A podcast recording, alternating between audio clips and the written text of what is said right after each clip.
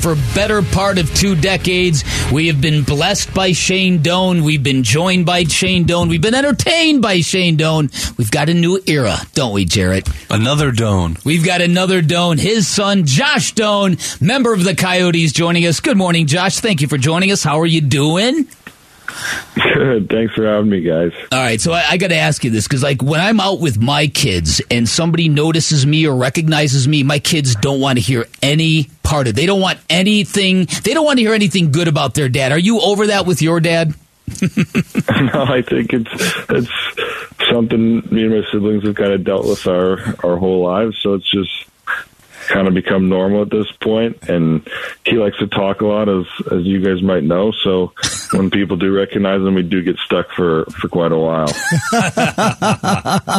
my kids try to tell me dad nobody nobody cares about you you're not famous right. exactly. of course of course right. josh you don't really have the option to tease your dad about that although he's moving on from the valley now that's got to be a little bit of a weird deal after being entrenched here for so many so many years yeah, yeah, something that I think he he wanted to to kind of try out and, and see what it was like. But obviously, Arizona is his home, and and he loves all Arizona sports more than more than anyone I know. So it was obviously a tough decision. yeah, him. yeah, no about it. Speaking of tough decisions, I know it wasn't hard for you to leave ASU and, to go pro, but update us. You were recently at the development uh, development camp that just took place with the Coyotes. Update us on where you're at and and how you feel about your place in the organization.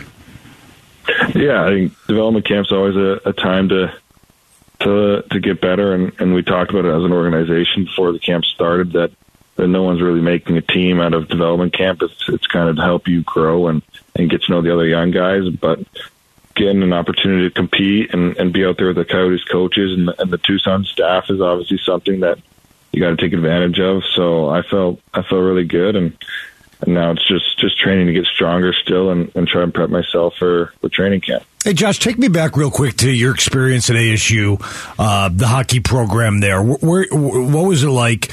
Uh, where do you think the program is? And then, in terms of going forward now, the move to the NCHA uh, HC, uh, what that means uh, for Greg Powers and the and the entire program now going forward.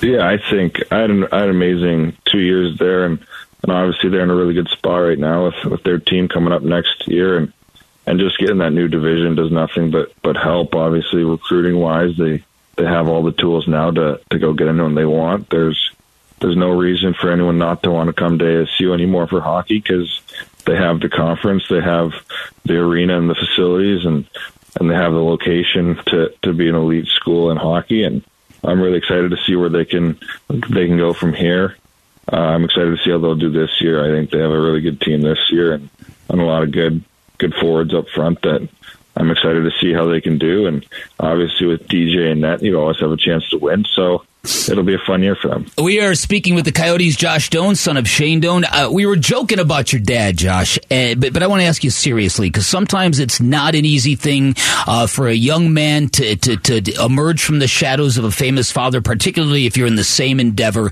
Um, how have you managed that? Have there been struggles with that? Has it all been positive? What has that journey been like for you?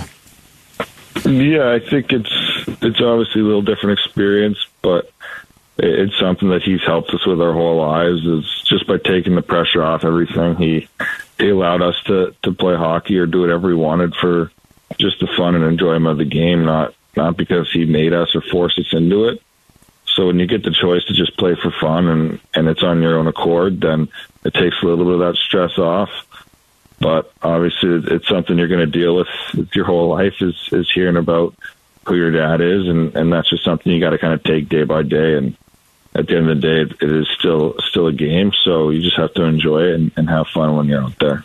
Josh, how much was he a coach slash mentor for you growing up in terms of playing the game? I mean, because obviously you had access to one of the best hockey players in the world growing up playing the sport as a young as a young player, a young man.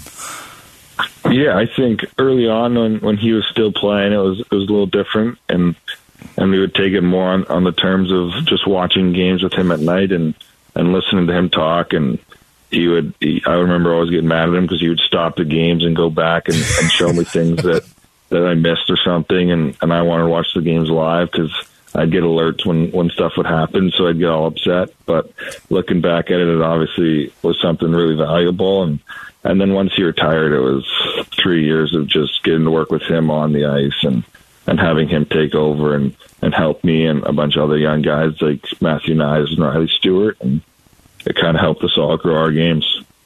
And and along the way, I'm sure you lear- you, you received a master's class in, in things like leadership and character, the things that really defined your father as a captain, as one of the better captains in, in, in NHL history. What did you learn about that intangible stuff, about how to carry yourself, about how to relate with others, about how to lead others? Yeah, I think the the first thing he told all of us was was uh, at some point hockey comes to an end, so so be a good person because he'd rather have a good person on his team than than a good hockey player at the end of the day. And I mean, it, it carries such a value to to just be liked by your teammates and and enjoy the time that you have with them and and then getting to know everybody is is a huge thing because everyone's so different and everyone has their own different values that, that they can bring to a team. So he taught us a lot on terms of that and it almost all started with with treating our siblings and and our mom right at home and and then branching out from there it's great stuff. All right, when you when you take a look, you've also got a unique opportunity here to to play for an NHL team in the same building where you played your college career. And I'm not sure that has happened before. Maybe it has, and I'm just not aware of it. What do you think of that opportunity, and what is a realistic timeline for you to get to the big club? Yeah, I think obviously we get an opportunity to to play in Mullett again with with the Coyotes. It would be something super special, and it it, it would be a, a unique experience where I'm kind of used to the the facility that I'll be in, and and I know the ins and out of the arena. But at at the end of the day, it's it's all just coming down to these next couple months and and preparing myself for training camp and hopefully giving myself the best shot I can. And if not, then throughout the year working my way to get up. I, I don't know if the timeline is is hard to tell with with everything going on right now, and I think just continuing to work and, and giving myself the best chance as soon as possible is is my goal.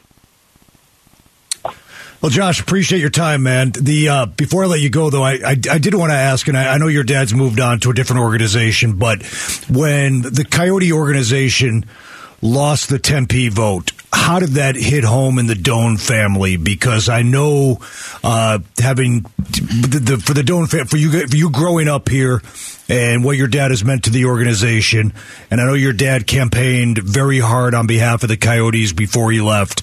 Uh, to to to have that not go the organization's way, how did that sting the the Doan household, if you will?